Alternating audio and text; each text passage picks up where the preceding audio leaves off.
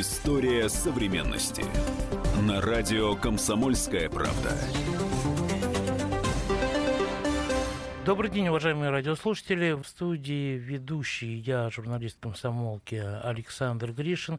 И наш сегодняшний гость, э, историк, директор фонда «Историческая память» Александр э, Дюков. Ну что, наши соседи, наши не братья прибалтийские в этом году отметили теперь уже все столетие со дня обретения своей так называемой независимости. Да, Латвия, Литва, Эстония. Латвия вот буквально на днях отметила традиционном для себя ключе, фекальный, опять я что-то не то сказал, факельными шествиями да, по улицам Риги. А вот. Но суть, я думаю, не поменялась. А вот. Э, очередное из года в год прославление, так сказать, э, своих этих бойцов латышских, литовских, эстонских, которые были коллаборационистами и служили нацистскому режиму гитлеровской Германии. А мы опять, что мы опять? Мы опять выразим недоумение, мы опять э, погрозим пальчиком из России, скажем ай-яй-яй. Вот. Может быть, нам стоит уже э, плюнуть на это, забыть и растереть, ну, пусть они. Ну, глядите, а если мы начнем с столетия независимости э, прибалтийских стран, да, вот в этом году отмечается столетие независимости, ну, это страны действительно обладающие государственным суверенитетом, признанные, входящие в ООН, в другие международные организации, так что усомниться в их государственности, в общем-то, э, проблематично. А другое дело, что, э, конечно, на самом деле 100 лет государственности у них нету. Да? По их собственному признанию, существовали они гораздо меньше. А концепция, которую излагают нам прибалтийские наши визави, заключается в следующем. В 18 году на развалинах Российской империи, которая а, пала в результате мировой войны и революции, а, появились независимые государства Латвия, Литва и Эстония. Эти государства просуществовали э, независимо более 20 лет, однако в 1940 году были включены в состав Советского Союза. И только в начале 90-х, 91-м они вновь обрели государственную независимость, то есть получается из 100 лет независимости 50 э, лет выпадают э, что 50 лет эти государства по их собственному заявлению не существовали и по их э, трактовке находились под оккупацией. Да? Э, здесь возникает, однако, принципиальный вопрос, принципиальный именно с точки зрения того вопроса, который вы сейчас задавали. В этот период, в эти 50 лет, а, когда а, эти государства якобы находились под а, оккупацией сначала советской, потом нацистской, потом снова советской, как говорят нам эти товарищи. Так вот, что там происходило на этих территориях? Кто за это ответственен? Ну, и э, из Риги, из э, Таллина, из Вильнюса ответ нам идет совершенно один. Виноваты оккупирующие страны, то есть в данном случае Советский Союз и нацистская Германия. Ну и в это, наверное, э, люди легковерные, в подобную трактовку могут поверить. Но на самом деле нет. По той простой причине, что мы видим, что власти, нынешние власти этих стран, они уделяют огромное внимание коллаборационистам, э, огромное внимание тем, кто э, сражался на стороне Гитлера, и они всячески их поощряют. Есть специальные декларации, например, Сейма Латвии, в которой говорится о том, что э, правительство Латвии обязано защищать репутацию этих латышских воинов из латышского легиона СС, которые ничего плохого не совершали. То есть это они на государственном уровне вот такие декларации принимают. Есть целые программы по героизации и мемориализации мемориализации нацистских пособников. Вот не так давно в э, Литве э, торжественно хоронили э, господина Амбразявича, начальника Временного правительства Литвы, созданного в 1941 году. И никто не говорил, что этот человек, которого хоронили как человека, имеющего огромные заслуги перед государством Литва, с государственными почестями, с салютом за государственный счет, никто не говорил то, что это один из создателей первого еврейского концлагеря на территории Литвы. То есть, на самом деле, если мы будем рассматривать эти вопросы с точки зрения правовой, не с точки зрения эмоций. С точки зрения эмоций понятно, что мы уже э, эмоционально все сказали э, этим людям. Да? Если, давайте вот попробуем рассмотреть это с правовой точки зрения. И с правовой точки зрения... С юридической. С юридической, да. С юридической. И вот с, э, с точки зрения международного права, потому что существует международное право, которое предусматривает целый ряд вещей, весьма значимых для этой ситуации. Да? Например, в период э, после 1991 года э, ни в одной из прибалтийских стран э, серьезным образом нацистских коллаборационистов не преследовали. Ну, я не буду перечислять огромное количество примеров, когда дела в отношении нацистских преступников, литовцев, латышей, просто не просто не заводились. А если заводились, то их клали под сукно и делали все, чтобы э, преступник не был наказан. Э, в 90-е годы с подобным саботажем э, столкнулись даже американцы, которые пытались заставить прибалтов сделать так, чтобы нацистские преступники были наказаны, и ему это не удалось сделать, потому что был саботаж. И если мы смотрим на, происход... на вот эту политику вполне последовательную прибалтийских властей а, с эмоциональной точки зрения, ну что мы можем сказать? Вот они какие сволочи, да? что они нацистских преступников покрывают. Платят им повышенные пенсии. И, и платят пенсии. Это вот мы эмоционально, эмоционально можем сказать, ну, нехорошие это люди, да, с точки зрения международного права. О чем это говорит? Ну, это с точки говорит... зрения международного права, извините, а, ну, был Нюрнбергский трибунал, который всем известен, он Э, осудил, так сказать, нацистов, там э, все, да? Вы абсолютно правы, что идти надо от Нюрнбергского трибунала. Дело в чем?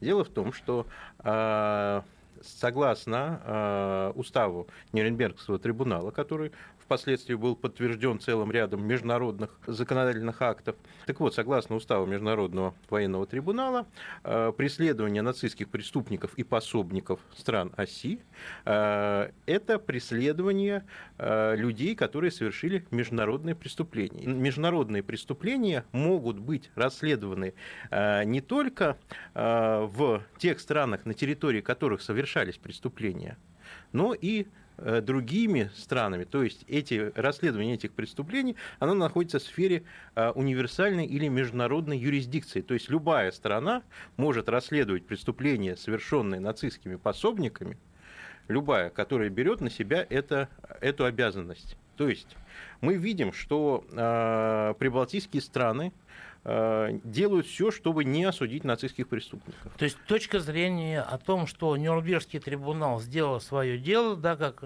райком закрыт, все ушли на фронт, и на этом дело все закончилось, она в корне неправильная Разумеется, получается? в корне неправильно. Еще э, в 60-е годы э, Генеральной Ассамблеей ООН было принято специальное Э, декларация, декларация о неприменимости срока давности к нацистским преступлениям.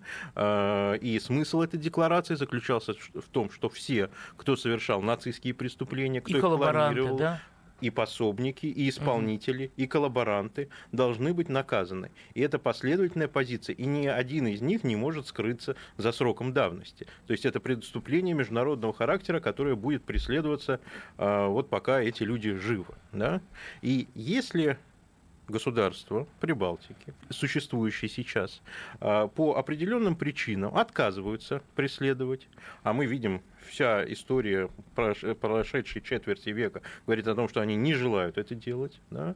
Любое другое государство, а, используя принципы международного права, используя принципы универсальной юрисдикции, может преследовать этих преступников. То есть а, мы, в данном случае Россия, может не только говорить, что вот какие вы нехорошие люди, вы не преследуете преступников, мы можем, а, наши юридические органы могут сами инициировать это преследование. И это очень важная вещь но не единственное. Сейчас мы уходим на небольшой перерыв, после которого продолжим нашу беседу. История современности.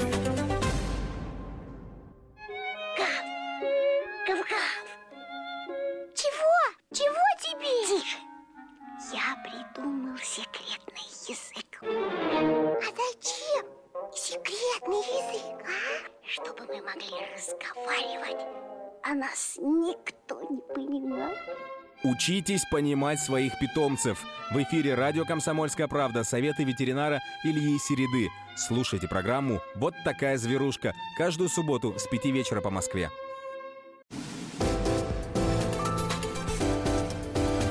История современности. На радио «Комсомольская правда». И снова здравствуйте. Это опять история современности. В студии журналист комсомолки Александр Гришин и э, наш сегодняшний гость Александр Дюков. Мы обсуждаем тему о том, как же все-таки надо распоряжаться наследием Второй мировой войны и отношением к этому наследию в России и в ряде прибалтийских государств назовем их так. Мы, Российская Федерация, можем возбудить уголовное дело в отношении каких-то прибалтийских бывших эсэсовцев или коллаборантов, да, и даже требовать их выдачи, осудить их заочно, если они не будут выданы, да, а, направить запрос в Интерпол, там, в другие инстанции. Все правовые, да? все правовые а, методы, которые полный цикл, так сказать, Конечно. э, вот Конечно. всех действий правоохранительной Конечно. структуры, системы. Согласно э, нормам международного права, это вполне возможно. Меня удивляет, что э, подобный принцип, он до сих пор не применяется. Но э, двери на самом деле открыты. И, э, допустим, Следственный комитет Российской Федерации имеет э, полную возможность, руководствуясь э, уставом Нюрнбергского трибунала, руководствуясь э, принципами Конвенции о неприменении срока давности за преступление против человечности и других актов международного характера, может инициировать подобные дела против прибалтийских, нацистских и военных преступников. И, по-моему, это необходимо сделать хотя бы для того, чтобы добиться справедливости в этой ситуации, чтобы хоть как-то компенсировать э, ужасное поведение прибалтийских стран. Но это не единственный подход, который будет э, в данном случае очень полезен. Есть и другой. Вот, например, знаете ли вы, э, что в праве международной ответственности существует такой подход, что ответственность государства а, может э, за совершенные преступления может наступать э, и в том случае, если преступление совершили не органы государства, не люди, уполномоченные государством, а люди, которые были им в тот момент не уполномочены, но действия которых это государство принимает на себя. Да? То есть, ну, э, немножко ну, скажем сложно, так, думаю. оно не считает это преступлением. Наоборот, даже, да? оно... оно героизирует их и, э, и так далее. Гру- грубо говоря, если э, вот э, товарищи совершили преступление, какая-то группа, да, значит, товарищей, и потом, через 20, 30, 40 лет, э, государство э, говорит, что, товарищи, это же наши замечательные герои, это наши бойцы за свободу. Мы э, будем защищать их во всех судах. Это хорошие люди. Это, это государство в этом случае, оно берет на себя ответственность за совершенные ими преступления. А, причем ответственность юридическую, ответственность по международному праву. И тут э, есть э, множество э, казусов применительно к нашим балтийским друзьям, э, которые э, очень интересно было бы рассмотреть. Да? А, вот, например, если мы зайдем на страницу, официальную страницу э, президента Эстонии, и откроем там раздел о президентах, мы увидим там, что там значится как один из временных президентов Эстонской республики некий товарищ Юрий Улуоц, который якобы исполнял обязанности президента, в э, период, в том числе Второй мировой войны. Э, это официальный сайт президента. То есть официально эстонское государство говорит, что вот этот человек наш временный президент. Оно принимает на себя следовательно... Неважно, при нацистах, при ком-то еще, да, он был главой... Да, вот, он был главой нашего главой государства. правительства Эстонии. Он был главой нашего период, государства, да. мы его признаем. Следовательно, они признают и действия а, его, которые он совершал на своем посту в качестве временного президента Эстонии. А какие действия он совершал на этом посту? Вот здесь начинается самое интересное. Дело в том, что, конечно, Юрий Улоц, он э, был известен не своими смелыми подпольными операциями против нацистов, нацистов да, а, во время нацистской оккупации, он был известен тем, что он с ними сотрудничал. А именно, а, в 1943-1944 годах он а, что делал? Он призывал эстонских мужчин вступать в ряды эстонского легиона СС в две э, дивизии Waffen СС для того, чтобы бороться против э, Советского Союза, против э, стран антигитлеровской коалиции, бороться на стороне Гитлера. Вот если это обычный коллаборационист, да, ну просто, значит, вот это нехороший человек, который сотрудничал с Гитлером, и все. Но это президент Эстонии.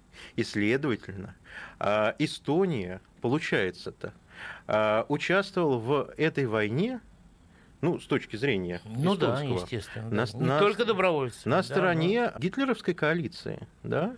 Получается, что вот этот Юрий Улуоц, которого признают э, сейчас президентом и легитимным э, представителем эстонского государства. Он, пользуясь своей законной властью, законно призывал в ряды Waffen-СС эстонскую молодежь, и потом они воевали против антистран антигитлеровской коалиции, против Советского Союза, это о чем говорит? Это говорит о том, что, э, в общем, э, не для юристов, для юристов в сфере международного права, э, ну, в общем, особой сложности не возникнет вменить современному эстонскому государству те преступления, которые совершали те же две дивизии эстонских Waffen-СС, в которых призывал вступать эстонцев УЛООС да, и которые сформировались, в общем, при участии законного президента Эстонии. А, перейдем к другой стране. Да, есть замечательная страна Литва. А, я уже упоминал товарища, вернее, господина Амбразявичуса. Э, который был э, э, Возглавил Литву. Возглавил, да. возглавил так называемое временное правительство Литвы летом 1941 года. Что это было за временное правительство? Существовала к моменту начала Великой Отечественной войны разветвленная подпольная организация, которая называлась Фронт литовских активистов. Центр ее был, разумеется, в Берлине. А, разумеется, этот центр э, сотрудничал с э, германскими разведслужбами, в частности, Абвером, а э, глава этого самого фронта литовских активистов, человек по фамилии Шкирпа, был Абвером даже завербован в качестве своего агента, о чем имеется соответствующая запись в журнале деятельности второго отдела Абвера, отдела, который занимался диверсиями и повстанческими движениями. Ну так вот, это движение пронацистское, разумеется, естественно, фашистское, страшно не любившее евреев и издававшее специальные огромные инструкции о том, что нужно сделать с евреями, а, когда будет восстание. А, и это восстание они устроили в июне 1941 года, сразу после того, как началось, э, началось вторжение Германии в Советский Союз. Так вот, эти люди, естественно, получив э, возможность, стали что делать? Они стали резать э, евреев, стали резать про советских литовцев, стали резать приехавших в период с 40 по 41 год в Литву русских. То есть они занялись своим любимым делом, любимым делом таких людей, этническими чистками.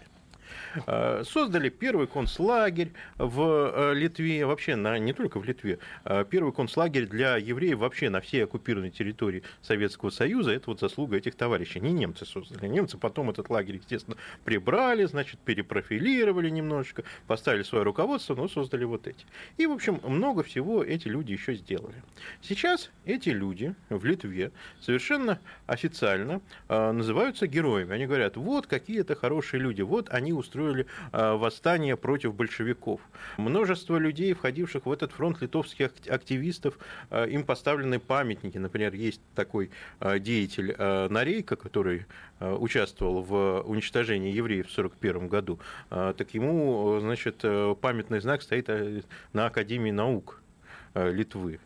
Причем даже внучка этого самого Нарейки признает, что ее дедушка, как ей нетрудно это было говорить, она американка по гражданству, угу. да, она признает, что ее дедушка был жестоким, жестоким, жестоким коллаборационистом нацистским.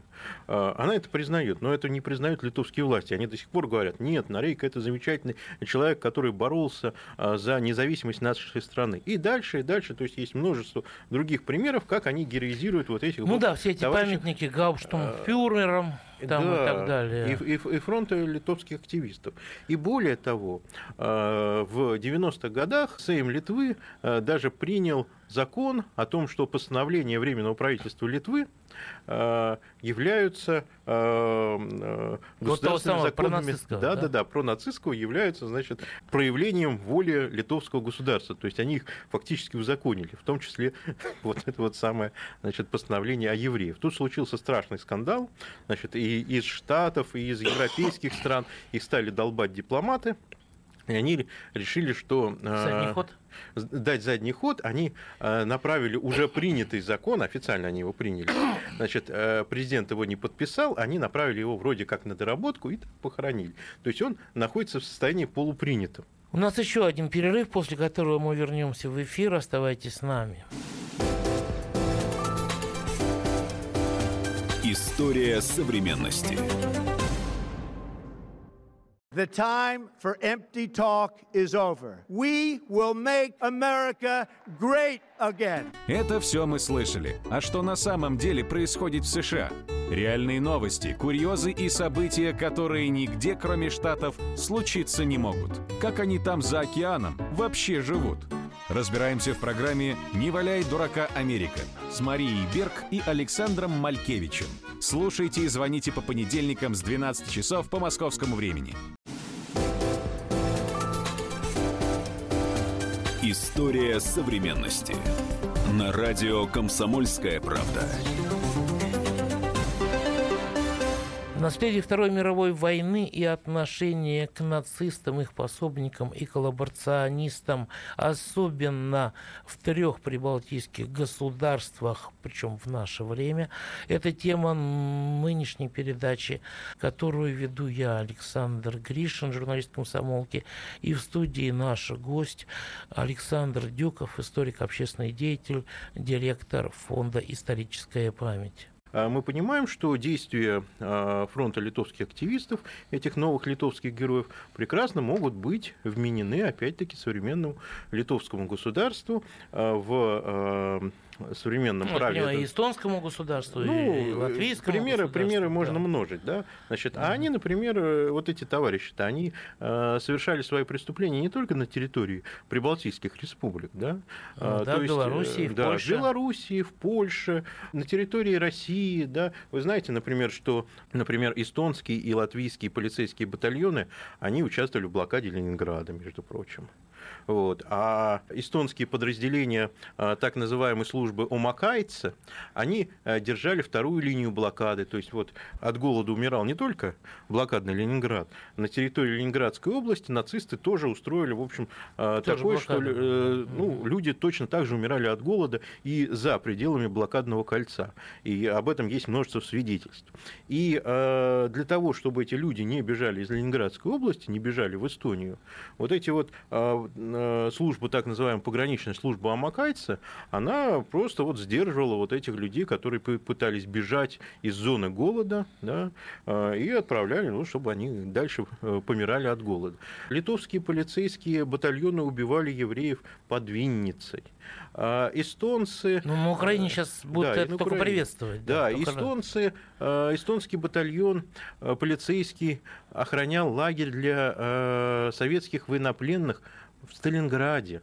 То есть они действовали-то э, на всей территории, э, не только оккупированные обширные нацистами, обширные, не только вот у себя, вот, да, и не только в приграничных районах, да, там в Пскове, например, было угу. эстонское гестапо, э, в Белоруссии уничтожали деревни, латышские полицейские батальоны, выжигая просто э, полосу уничтоженную э, деревень вдоль латвийской границы.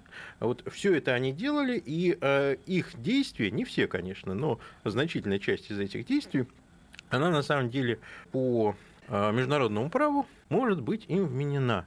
В том числе здесь, конечно, нужно будет действовать и нашей дипломатии. Вот как раз сейчас, да, вот я являюсь директором фонда «Историческая память». Вот я Почему об этом рассказываю? Да? А, дело в том, что с рядом других а, неправительственных организаций а, мы сейчас выпустим специальный доклад по этой тематике. Доклад, который рассказывает о том, как правовыми, юридическими методами можно восстановить справедливость в странах Прибалтики применительно к событиям э, нацистской оккупации, э, наследия Второй мировой войны. На самом деле современный э, международный юридический инструментарий позволяет Российской Федерации и другим странам, которые захотят присоединиться к подобному действиям, дают возможность, ну, в общем, очень сильно оказать влияние на наших прибалтийских друзей.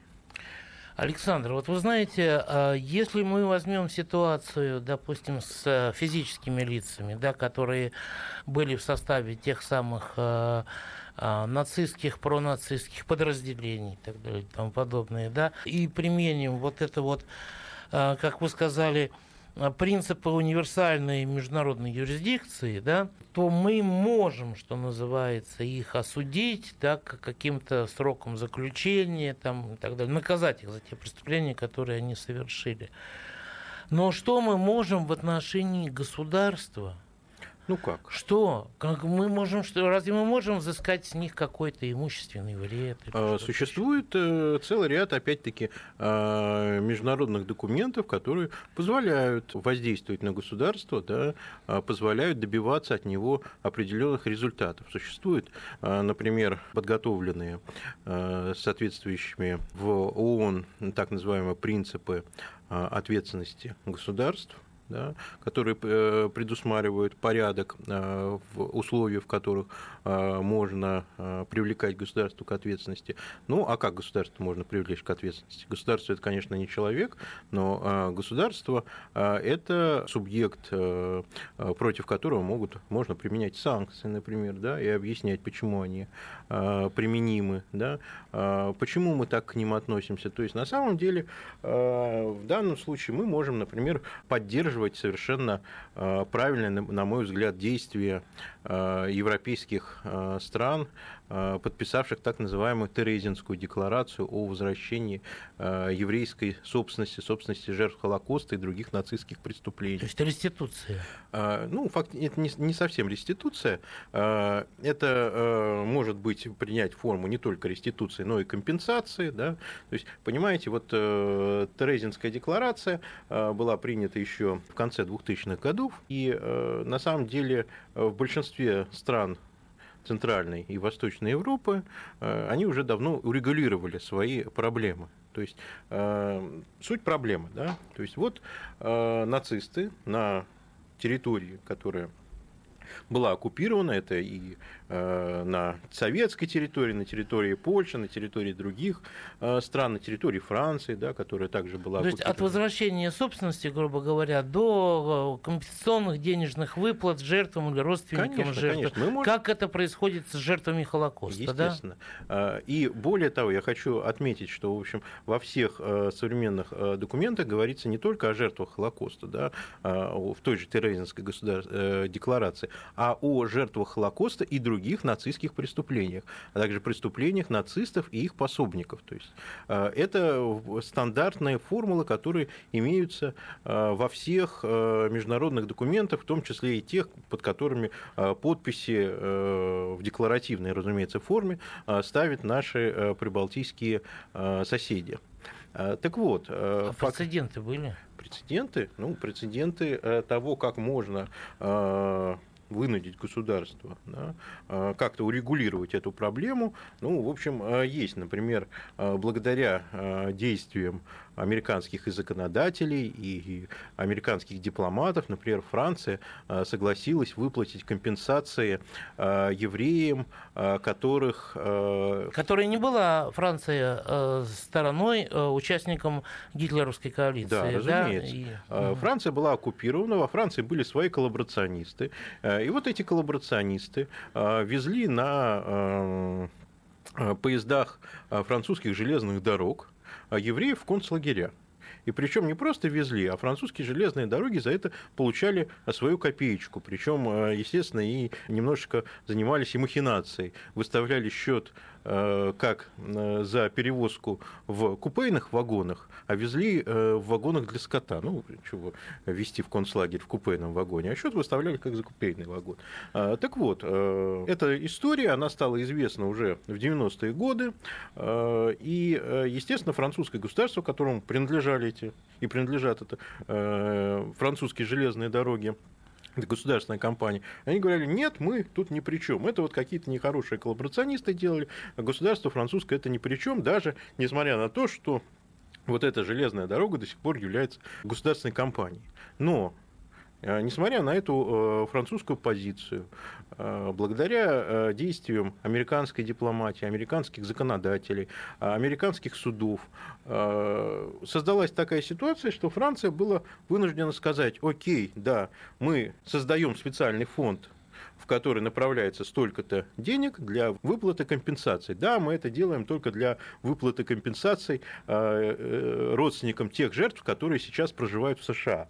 Например, родственники тех же жертв депортированных в тех же вагонах из Франции, допустим, которые проживают, э, я не знаю, там допустим, сейчас в Великобритании, да, они это же, этих компенсаций не получат только э, те, э, для которых добились американские дипломаты выплат. Но они сделали это и заплатили, потому что в противном случае они бы потеряли целый ряд выгодных контрактов Франции, те же французские железные дороги в США. В противном случае, значит, у них были бы определенные другие проблемы. Да, была бы точка напряжения постоянная в отношениях с США. Они говорят, хорошо, мы, в общем, не признаем, что это коллаборационисты э, наши, да, но компенсацию мы заплатим, э, сделаем вид, что делаем это по доброй воле. Да.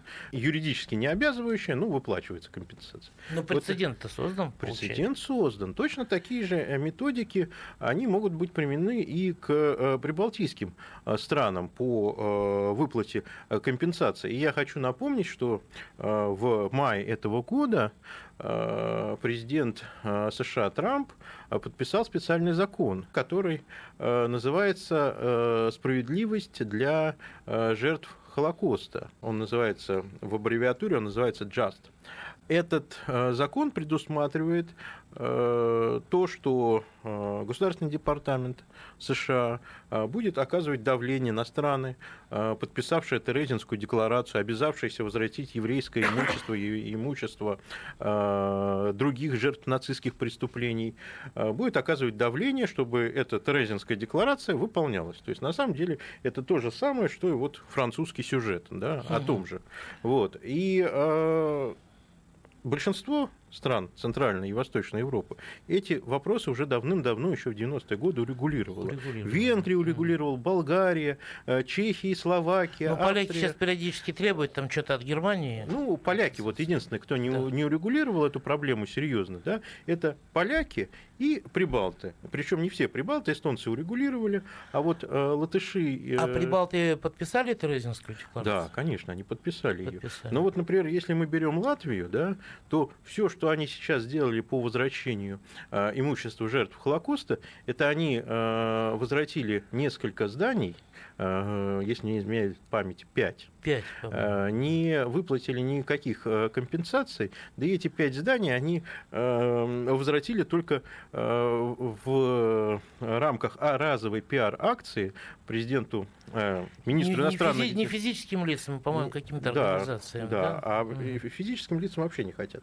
Вот. И это была разовая пиар-акция, которая была приурочена к визиту министра иностранных дел Латвии в США. Ну вот они сделали такой реверанс. Давайте мы отдадим небольшую вот крошечку, чтобы... Мы вновь уходим на небольшой перерыв, после которого вернемся и продолжим обсуждение сегодняшней темы. История современности. Товарищ адвокат! Адвокат! Спокойно, спокойно. Народного адвоката Леонида Альшанского хватит на всех. Юридические консультации в прямом эфире. Слушайте и звоните по субботам с 16 часов по московскому времени.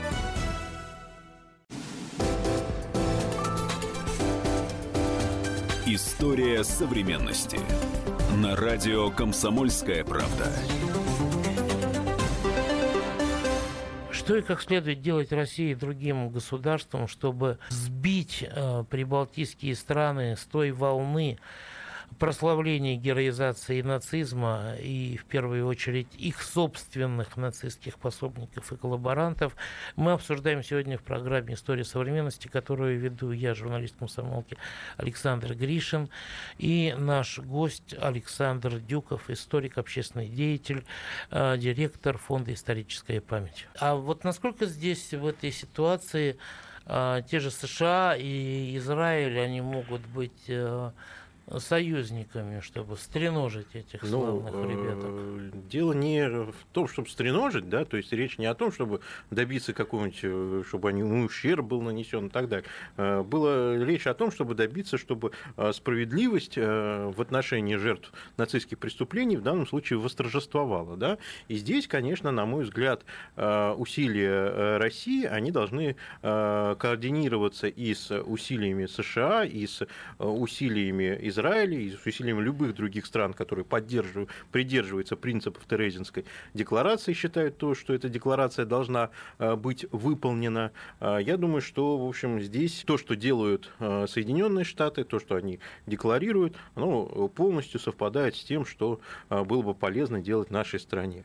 Я еще раз хочу обратить внимание, что в Терезинской декларации речь идет не только о имуществе жертв Холокоста, но и э, об имуществе других жертв нацистских репрессий и преступлений. Это говорит о чем? Это говорит о том, что те э, жертвы нацистских преступлений не евреи, а, допустим, русские, белорусы, э, они также... Украинцы. Э, украинцы, да, они также по э, принципам Терезинской декларации имеют право на компенсацию. И э, Россия должна добиваться этого права. Речь э, должна идти не только о жертвах Холокоста, хотя и о них, разумеется, тоже, но и о э, жертвах э, среди э, других национальностей, жертв нацистской оккупации и действий коллаборационистов. Просто жертвы нацистской оккупации и нацистов, их пособников и коллаборационистов любой национальности. Разумеется, вот так разумеется. И сказать. я думаю, что вот здесь вот есть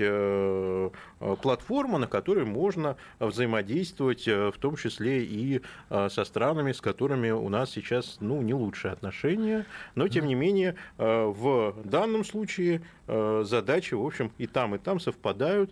Э, есть вещи неприемлемые и для нас, и для них. Но те же самые Соединенные Штаты Америки уже который год, а с недавних пор к ним присоединилась и Украина, голосует против резолюции ООН о запрете прославления и героизации нацизма.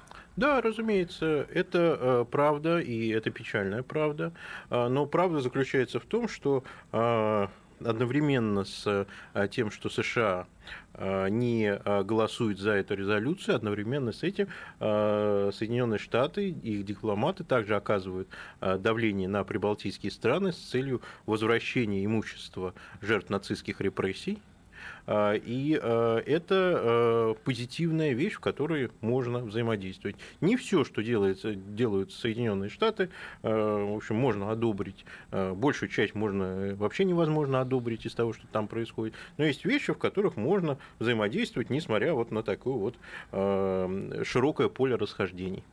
Ну, я... Ну, так, в конце концов... Такое это... еще уточнение внесу, что мне кажется, я слышал такое мнение, что они голосуют против этой резолюции ООНовской, потому что у них очень своеобразные понятия о свободе слова, и они считают, что это будет ограничением вот этой, так сказать, ну, одной из основополагающих свобод. Но это бог с ним, что называется. Ну, это да, это одна из их мотиваций, но не единственная. То есть, то есть можно сказать, вот так, подводя какой-то промежуточный итог, что у Российской Федерации и у любого государства от Южноафриканской республики и Боливии до Дании, так сказать, и Канады, да, включая, естественно, Российскую Федерацию, есть фактическое, существующее, юридически э, обоснованное международное право э, по уголовному преследованию нацистских преступников, их пособников и коллаборационистов,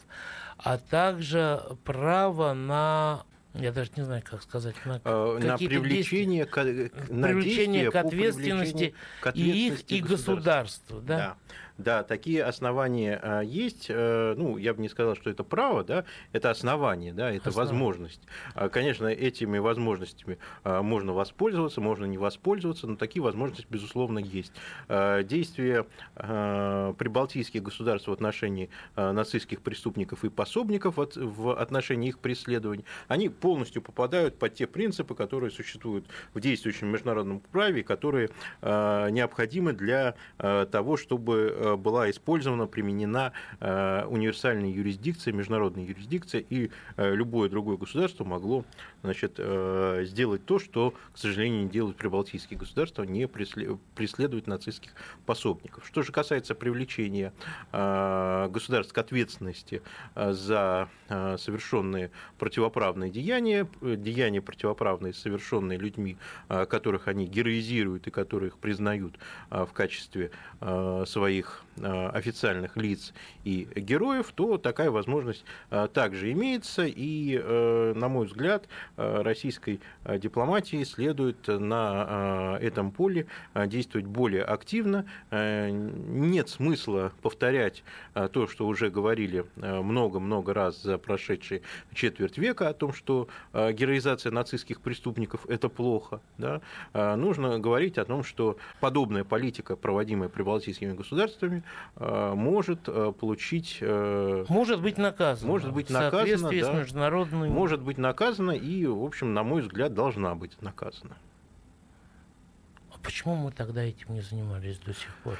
Ну, понимаете, в общем, есть э, разные подходы, да, некоторые подходы а, предполагают а, такое позитивное взаимодействие, да, а, что давайте мы сосредоточимся, допустим, на вопросах экономики, да, значит, вопросы экономики за собой вытянут позитивное гуманитарное сотрудничество, и вот, значит, наши соседи будут эволюционировать в каком-то позитивном направлении, да, и у ну, нас так Украину 4 года уговариваем. Так не только 4 года. Ну, и в общем, да, и до того. подобная политика в отношении Э, наших э, стран-соседей, оно, она, в общем, э, является скорее стандартной да, попытка сосредоточиться на позитиве, попытка, значит, вот, вытянуть отношения через экономику, через экономическую выгоду, но, к сожалению, подобная политика ну, в значительной степени не работает. Да, это мы видим и в Прибалтике, отношения с которыми стабильно ухудшаются, начиная с 90-х годов и, в общем, сейчас деградировали, в общем, до э, крайне низких э, до, до крайне низких э, порога. Видим мы это и на Украине, конечно, все, что делалось в период с президентства Ющенко, в общем, к позитивным да результатам. и до того. Вспомним, да. Украина не Россия, авторство да. Леонида Кучма, да позитива не привело. А вот подобные моменты, ну, конечно, они э, на улучшение э, межгосударственных отношений э, едва ли повлияют, да, но они, по крайней мере, оставляют возможность добиться справедливости в отношении стран, которые занимают ну, совершенно контрконструктивную негативную позицию. Спасибо. Это была история современности. Вел передачу журналист комсомолки Александр Гришин. У нас в гостях сегодня был историк и общественный деятель, научный сотрудник Института российской истории Российской академии наук, а, директор фонда «Историческая память» Александр Дюков. Будем надеяться, что наша дипломатия и наше государство начнут работать в том направлении, который господин Дюков сегодня так образно, четко обрисовал. Оставайтесь с нами. До свидания. История современности.